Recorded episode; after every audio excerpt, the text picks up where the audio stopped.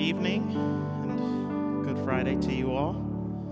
So glad to be here to have this uh, special service with you all this evening as we remember um, Good Friday. If you were able to make it to uh, our Thursday service yesterday, you were uh, blessed. It was a great time. Travis uh, helped us remember what that supper was with the disciples, and it was a really joyous occasion.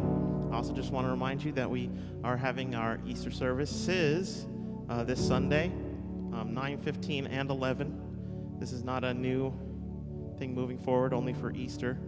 Um, so if you think you're going to sleep in, then don't worry, you can come and check us out at 11 o'clock as well. So we're real excited to, to bring that message uh, to you this Sunday. But I'm just going to uh, say a prayer for us as we begin this evening, and then we'll get started. So please bow with me. Uh, dear Lord, uh, we're just so grateful to be here uh, with you this evening, God, uh, as we uh, come together as a family on this Good Friday, just to celebrate, to remember, Lord, your journey, your path, Lord, to that cross, as you take on our sin and our shame, Lord, to give us an opportunity at a new life, Lord. God, I just pray that you bless Travis as he brings us uh, your word this evening. Uh, God, that it would uh, just imprint on us, Lord, and that we would just uh, continue to prepare as we uh, look towards your resurrection here uh, on Sunday, Lord. Just bless this time we have this evening. In your Son, Jesus' precious name, we pray. Amen. You are uh, more than welcome to rise with us as we uh, worship this evening.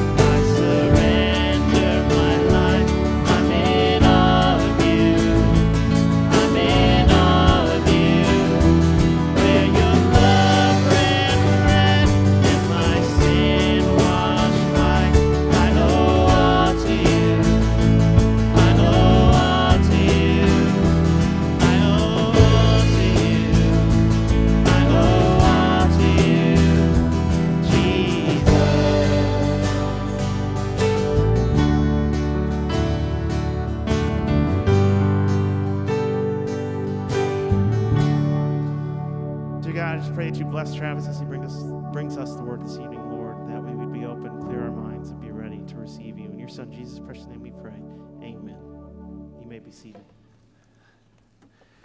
So, as you can see, a little bit different than what we would normally do on a Sunday morning, but uh, I'm really excited about uh, this evening's uh, message. Uh, last night was just awesome. Um, if, if you were not able to be here last night, you really missed out on a, a really uh, awesome thing. It was the first time that we've ever done a Last Supper service, uh, something that we will do again. Uh, but it was really just a, a, great evening of coming together and really focusing in on, on what that uh, looked like. And, and, I hope that it was a blessing to you and, and that you learned something. Um, as I did all of my studies, um, one of my very good friends, uh, he has his doctorate, and uh, I was messaging him and I said, okay, I just need to run this by you and make sure that I'm not saying anything that's like blasphemous or anything like that. And he was like, no, it's good. And then that evening, he messaged me and he goes, hey, uh, can I run something by you because I want to make sure it's not blasphemous? And I went, wait a minute, you're the doctor here. That's kind of scary. Um, but no, it, it's great that we team up and we work together. And uh, so this evening, uh, what we're going to do is we're going to we're, we're going to look at uh, three different trees. And uh, I don't know about you, but um, trees have always fascinated me. Uh, I've grown up always being around trees. Where, where we were at in Ohio, we had trees all over the place. Um, and my grandparents' farm, I think every single tree that was on the property that was more than 20 feet tall had been struck by lightning at one point or another in its existence. Um, and, and, it was just one of those things that, that trees around his house were always struck by lightning. And uh, I, remember uh, we were working on the uh, barn and we were up on the roof. We were putting new um, siding on it. We were putting new siding on it. We were putting new uh, metal sheeting on, on the roof. And we saw the storm coming in and moving in. And uh, we had a couple of buddies that were helping us out. And it, it's time to get down. Oh, that storm's a while away. Doesn't matter. You've never been to this farm before. Um, pretty sure it's cursed. And uh, sure enough, here comes that storm rolling in, lightning everywhere. Get off. Um, my, my, grandparents' farm actually burnt down uh, because lightning struck the house. Uh, thankfully, they weren't in it. Uh, they were uh, with my uncle as he was graduating from uh, the Navy. And thankfully, and, and again, something crazy it actually happened in the middle of a winter storm that lightning struck the house. So, uh, back to the wood, though, uh, and, and, trees. Um, trees have just always just fascinated me. And so, what I wanted to do is, I was looking at what we were going to do for a Good Friday service. I said, let's, let's look at some of the different trees that we have in Scripture. And the first one that we have is found all the way back in, in Genesis chapter 2. And in Genesis chapter 2, we read of the creation of Adam and all of the create uh, all of the, the creatures that were there. And, and after Adam is created and all of that is there, God plants this garden and he takes Adam and places him in the garden and tells him to take care of everything. And this is what we read. And the Lord God planted a garden in Eden in the east and there he put the man whom he had formed. And out of the ground the Lord God made to spring up every tree that is pleasant to the sight and good for food. The tree of life was in the midst of the garden. So the first tree that we have is the tree of life. Now, one of the interesting things about this tree is this tree was going to remain only for as long as man remained sinless. And that's very important for us to understand. They were allowed to eat of that tree, they were allowed to eat of any other tree uh, that was around, but as soon as sin entered in, that was it. It had to go away. And so, because of sin, man was evicted from the garden, and the tree was not seen again until Revelation 22. We're going to come back to that later. But in Revelation chapter 22, we're going to see the tree of life there in heaven in and amongst another beautiful garden and a beautiful setting we're going to see uh, the tree of life again Well, we must realize from the experience of Scripture that sin is not merely a physical act. A lot of times we go, okay, it's a physical act that we have done, and that is sin. And, and here's the thing while that is true, it's also an act of the will. And that's something that we really have to hone in on. And Jesus really made that clear to us throughout his ministry. He always took things and ramped them up just a little bit. It's not just the suffering the physical consequences, but it's also the mind and the will. Sin, in the first place, is an act of the will, it's also an act of the heart attitudes. And that was the thing. When Adam and Eve were walking there in the garden, it was the will that said, Hey, I, I want some of that.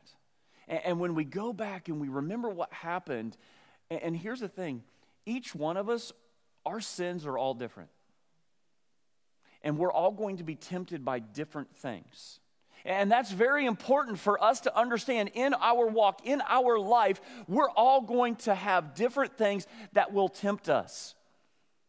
It wasn't actually this tree, the, the, the tree of, of good and knowledge, that, that Adam was prone to look at and desired. It was Eve. And Satan was very good. The serpent was very good. And he watched her as she walked by. And she paid attention to everything that was happening. And, and so Satan was paying attention. It was the will, it was the physical act, and it was a heart attitude that we have to always pay attention to. It's interesting that from this time on, we find a theme through Scripture that trees are going to be cursed. And we read about this in Deuteronomy and then again in Galatians. And Paul actually is referring in Galatians chapter 3, verse 13. Paul is going to refer back to the Old Testament and this um, law that was written there. Galatians 3:13 says, Christ redeemed us from the curse of the law by becoming a curse for us. For it is written, Cursed is everyone who is hanged on a tree. Now, this scripture points to the, the fact, the one historical fact, the earth shattering fact, the sun stopping event that allowed man to enjoy the presence of this tree all over again. Because of sin, we may never see that tree again, the tree uh, of life. But because of what Jesus chose to do, he chose to go to the cross for you and I. Because he did that, we are able to see that all over again. Remember, the reason why the tree of life was forbidden to Adam and Eve was because of sin. We lost perfection. I want you to imagine what your relationships would be like with your spouse, with your children, with your parents, with your classmates. Imagine what relationships would look like as you drove up and down I 95 if we lived in perfection. There would be no traffic and it would be awesome. And even if there was, it would be okay because we would all be smiling and happy. That's what perfection would look like. However, we live in a sin filled world. But I want you just to stop and think about that. What would your social interactions be like if we still lived in perfection. Jesus now finds himself as we move forward into our story from last night. Jesus finds himself in the Garden of Eden. Or, I'm sorry, Jesus finds himself in the Garden of Gethsemane. Make sure I get the gardens right. Jesus finds himself amongst another group of trees. He finds himself in the Garden of Gethsemane, Gethsemane filled with grief. He's been with the disciples, he shared the meal, he's told them to pray. He knows what's about to happen. He knew the pain and the suffering that he was going to have to go through. You can almost hear that pain and anguish in his voice. I, I watched this morning, um, I, I watched The Passion of the Christ. And as I watch it, you can hear in his voice as he is giving what we read in Luke chapter 22. And he came out and went, as was his custom, to the Mount of Olives, and the disciples followed him. And when he came to the place, he said to them, Pray that you may not enter into temptation. And he withdrew from them about a stone's throw, and he knelt down and prayed, saying, Father, if you are willing, remove this cup from me. Nevertheless, not my will, but yours be done. Now just stop and think about that for a second. We talked about that last night as he abstains from that last cup that they would have had during the Last Supper.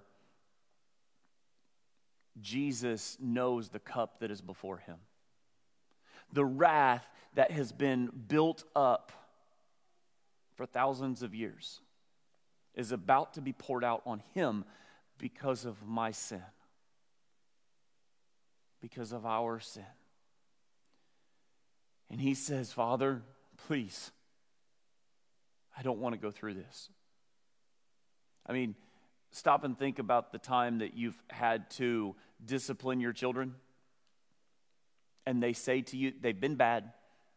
They know that they're about to get a spanking. And they say, No, Papa, no, it hurt. Papa, no.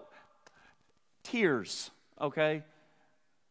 Could you imagine what the father was thinking at that very moment as well? Knowing the cup that he was going to have to pour out on his son. Yet Jesus did that for us. Verse 43 says, And there appeared to him an angel from heaven, strengthening him. And being in agony, he prayed more earnestly, and his sweat became like great drops of blood falling down to the ground. In order for your sweat to become like blood, the capillaries have to burst because of the amount of pain that you're in, the stress that you're in. Here's what I want you to truly understand Jesus deliberately chose the cross for you and for me. He chose the cross for us. Without a shadow of a doubt, I truly believe that this is where our souls began to be one. Yes, he, uh, up to this point, he's been preaching and he's been teaching and he's been setting an amazing example. He has said that he has to go to the cross. But now, at this moment, he's going to look out in front of him as he's in the Garden of, uh, in the Garden of Gethsemane He's up on one mount, there's the Kidron Valley, and up on the other side of the mount is Jerusalem. It's night, torches. He would have seen the temple guards coming out of the gate. He would have seen them coming down, marching towards him. He knew what was happening. They went into the Kidron Valley, and as they worked their way up, at that moment, he could have said, Hey guys, let's go, I'm out. I, I I can't do it. My will's not strong enough. Lazarus, Mary, Martha, they'll put us up. They'll take care of us. Uh, Bethany's only two miles. If we start running now, we can get there before they find out that we've left. Jesus stayed. He stayed and chose for us to go. it would have been easy for him to leave. There are times when it's hard to hear God's voice, and I think G- Jesus needed to hear God's voice, if ever, right now during this moment. Maybe you need to hear God's voice right now this evening. I hope that through this holy this whole holy week that you've been able to hear the voice of God. Through the devotions, through your prayer time, watching the Passion, being a part of last night's service tonight, preparing for Sunday morning. I, I, hope that through all of that, you've been able to hear the voice of God, but you may be saying, Travis, I, I don't. I, I don't know where he's at. Sometimes we just need to be silent and allow him to speak to us. As we discussed last week on Palm Sunday, the, the Jewish leadership was more determined than ever to find a way to get rid of Jesus. The, the crowds loved him, right? Uh, we've been talking about that. The, the crowds absolutely loved Jesus. They, the, the crowds were just pouring out for Jesus. They were the ones crying out, Hosanna, Hosanna. They were, they were laying out their cloaks. They, they were cutting palm branches. They were laying them out before Jesus. I mean, the crowd loved Jesus. They had seen all of the things that he had done. But these religious leaders, they were going to do anything and everything they could to find a way to put Jesus to death. And they felt that this was now their time. And so Jesus is going to be led out of the garden. He's going to be taken into Jerusalem in chains. And, while he's there, he's arrested. They're trying, all of the, the religious leaders, they want to find a way to lock Jesus up. And they want to find a way to put him to death. So they went out looking for people to give testimony uh, against Jesus. Matthew chapter 26, verse 59 says this Now the chief priests and the whole council were seeking false testimony against Jesus, that they might put him to death. But they found none. Now, if you keep reading, there were people that gave complete false testimony against Jesus. But they went out looking for people to give testimony of the bad things that Jesus did and they couldn't find any that would give testimony against him. The night must have been completely exhausting for Jesus. It's Friday morning now. Jesus has entered the last 12 hours or so of his life. It's going to only get worse. He's going to be before the Jewish council. He's going to go before Pilate. Pilate's going to say, I don't, that's not me. Sends him off to Herod. He goes before Herod. Herod says, I don't want anything to do with him. Sends him back to Pilate, and Pilate's going to be the one that's going to be the ultimate decider of what happens with Jesus. And, and in all of this, we're introduced to a second tree in this story. It's the tree of Judas. Matthew chapter 27, verses 3 through 5 says, Then when Judas, his betrayer, saw that Jesus was condemned, he changed his mind and brought back the 30 pieces of silver to the chief priests and the elders, saying, I have sinned by betraying innocent blood. They said, What is that to us? See to it yourself. And throwing down the pieces of silver into the temple, he departed and he went and hanged himself. Judas realized what he had done. Judas started out with, in his mind, really good motives. They were all, and we've talked about this, they were all expecting a king in the line of David that was going to come and take them out of oppression, going to defeat Rome, and they were going to set there and they were going to set up the earthly kingdom right then, right there. And, Judas, I believe in his mind, thought maybe Jesus just needs a little push. He keeps talking about death. He keeps talking. I'm going to force his hand. I've seen the many great things that he has done. I'm going to push him to make him do this. And then he realized that that wasn't what Jesus had planned at all. Jesus was remorseful. Peter, he denied Jesus. Peter was remorseful, but Peter was also repentant. But in this case, Judas was sad, but he didn't do anything about it. And he was so guilt ridden that he went and hung himself on a tree. When we're tempted, when we're pushed beyond what we believe we can hold, when we're saddened by our sin, what do, you, what do we do with it? Are we lazy? Do we take the easy road? A lot of people will. You know, betrayal is done for many different reasons. Betrayal is done for social acceptance. Peter betrayed Jesus by denying him three times because he was scared. He, he said, No, I, I don't, I, I don't know that guy. Why did he say that? Because he was scared that he might be next. He was scared for his own life, so he, he denied Jesus. He, he was scared. We have to be careful that we don't get caught up in emotional highs and emotional lows. That's what happened with the whole crowd that was one week ago yelling, Hosanna, Hosanna, Hosanna, and laying their palm branches out and laying their cloaks out. They're the same people that are going to be saying, Crucify him, crucify him, crucify him. Peter emotionally was so upset that he denied Jesus because he was scared. Judas goes out and hangs himself. Peter was scared. Judas wanted to force Jesus. Pilate, he just wanted to keep his job.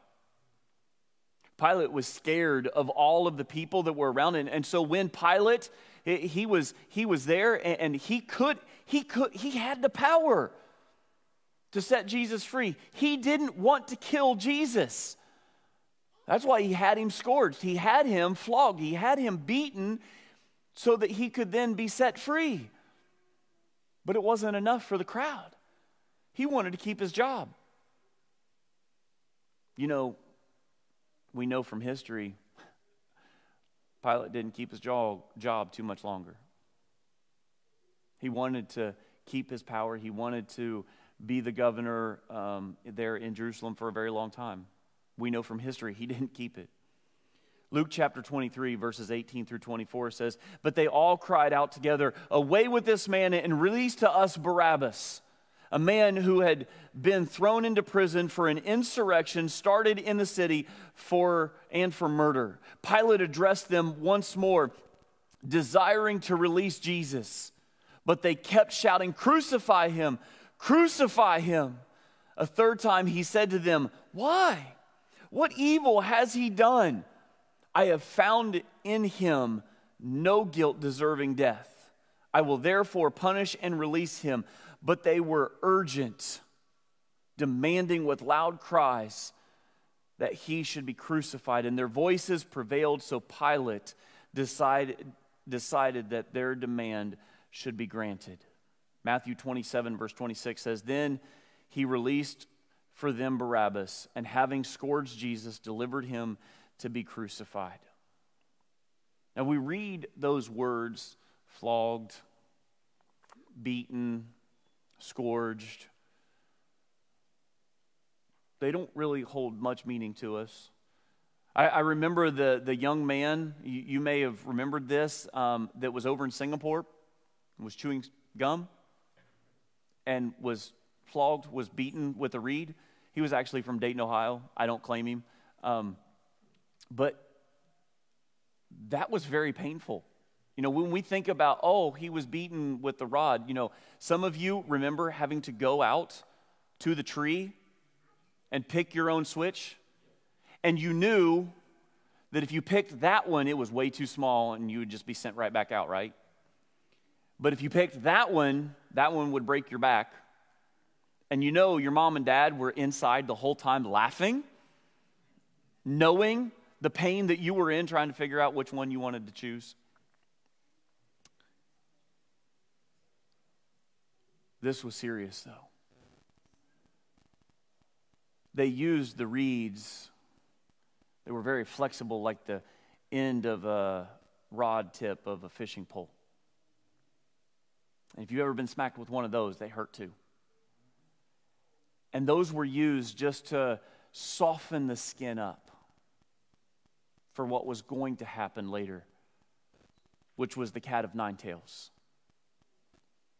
pieces of bone, glass, maybe some metal with very sharp edges that would gouge into the skin. Most people didn't make it through that part. Most people died from that alone. It wasn't usually being scourged being beaten, being flogged, and then being crucified, you usually didn't make it to crucifixion. To tell you how horrible it would have been, people say that um, historians say that these types of beatings that would happen, especially with the cat of nine tails, even your internal organs could be showing. That's what Jesus chose for you, for me. Some deaths are quick and noble. This one was neither. It's one thing to kill someone, it's another to mock them, to humiliate them prior to killing them. And that brings us to the third tree the tree that Jesus is going to hang on. Jesus talked a lot about loving your enemies, didn't he? He said to love one another, he said to love God and to love one another. He said that he was the only way. He showed it a lot. He talked about it a lot. But in the instance of when he makes it to Golgotha and they're going to be hanging him on the cross, nailing him to the cross, he says, Father, forgive them, for they do not know what they do. Could you imagine what that would have been like? I can hear the, the hammer hitting the nail. Jesus puts his words into action. Who's the soldiers in your life? Who do you need to extend forgiveness to right now? Maybe you're the one holding the hammer to the nail. And you need to seek that forgiveness. It, was midday and there was complete darkness for about three hours. I don't know about you, but when I read through the scriptures, I can feel that darkness. I can feel it deep inside. Heaviness, despair, emptiness, confusion.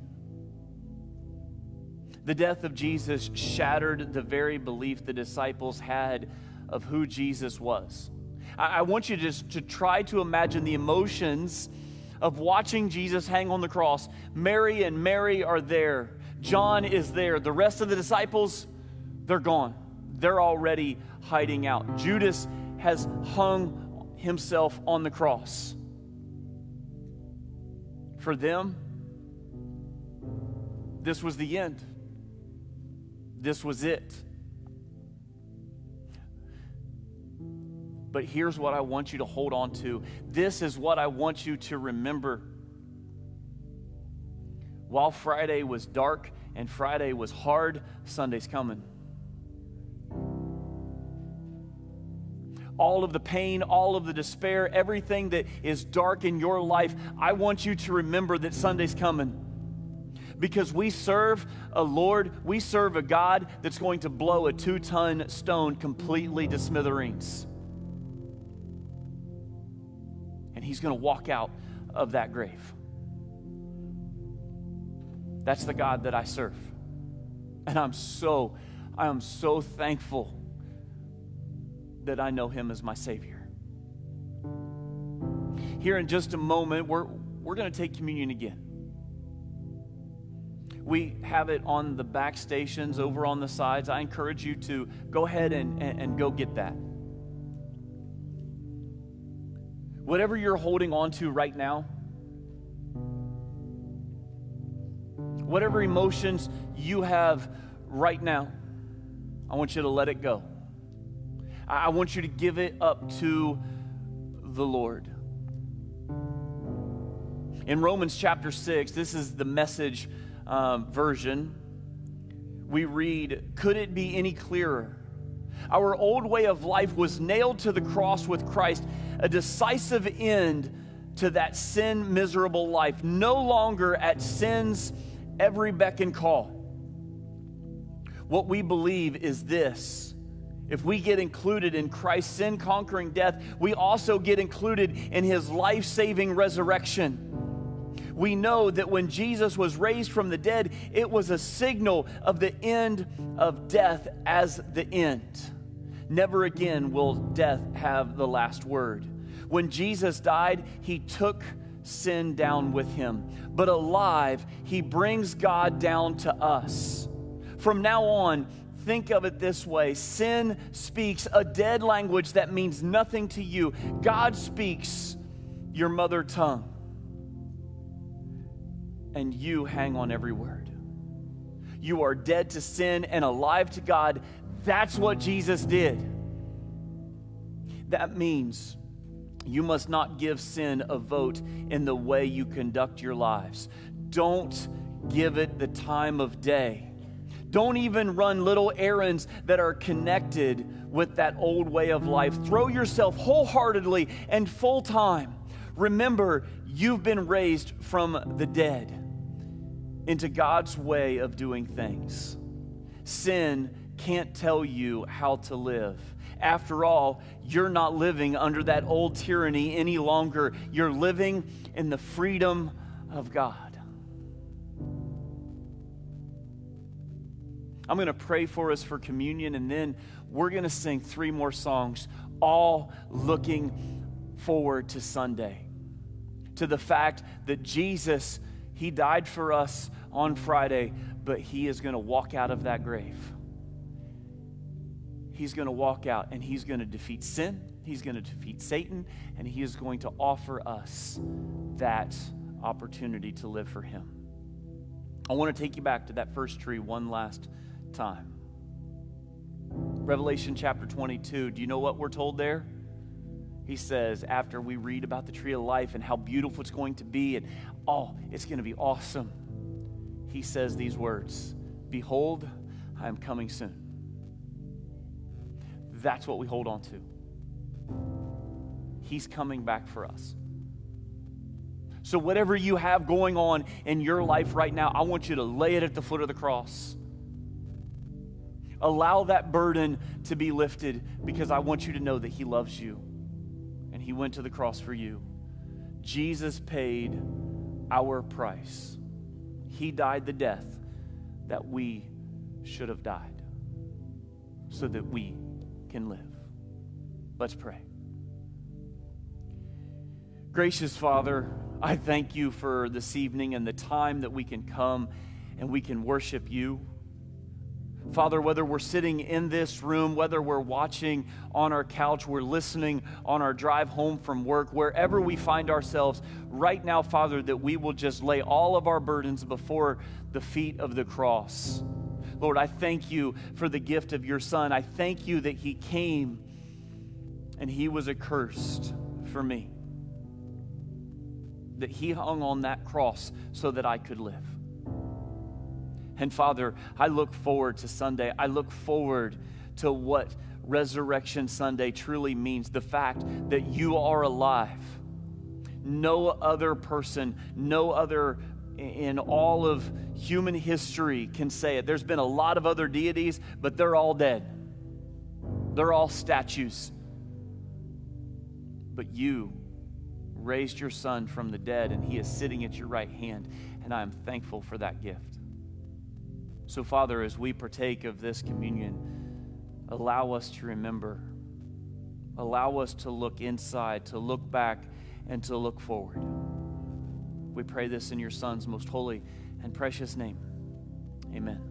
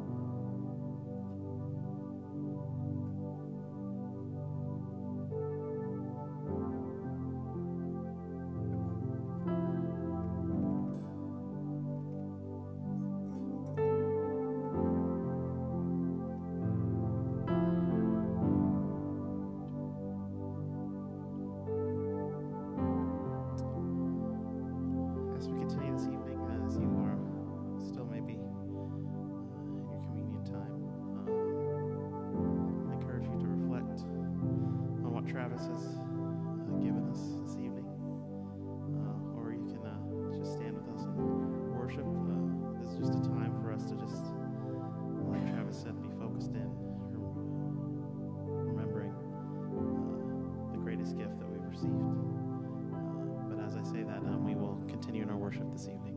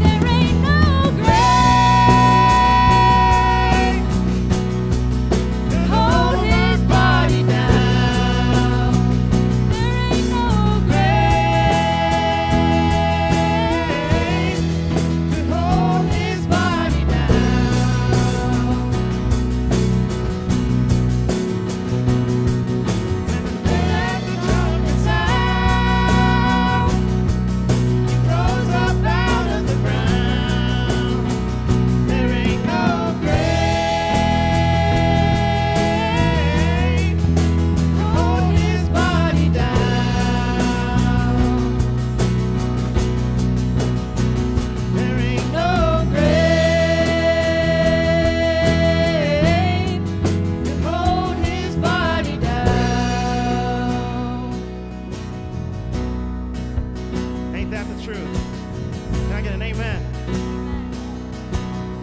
Now there's still a little bit left here. All right? You walked out of the grave, I'm walking too. If you walked out of the grave, I'm walking too. If you walked out of the grave, I'm walking too. If you walked out of the grave, into. If you walked out of the grave, walk into.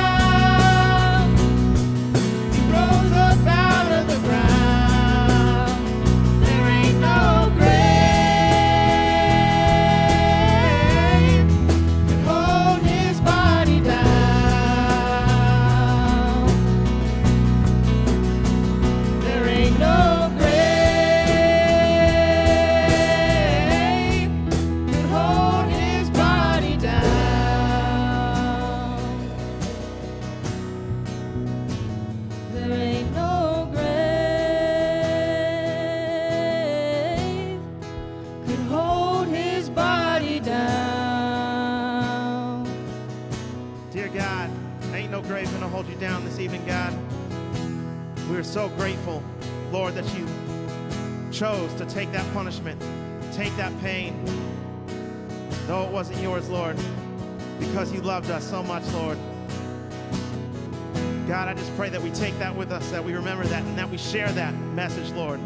That no matter what someone does, where they are in life, God, that they're not too far gone for your love for your precious gift of a second chance. God, who is that one more that we have, Lord?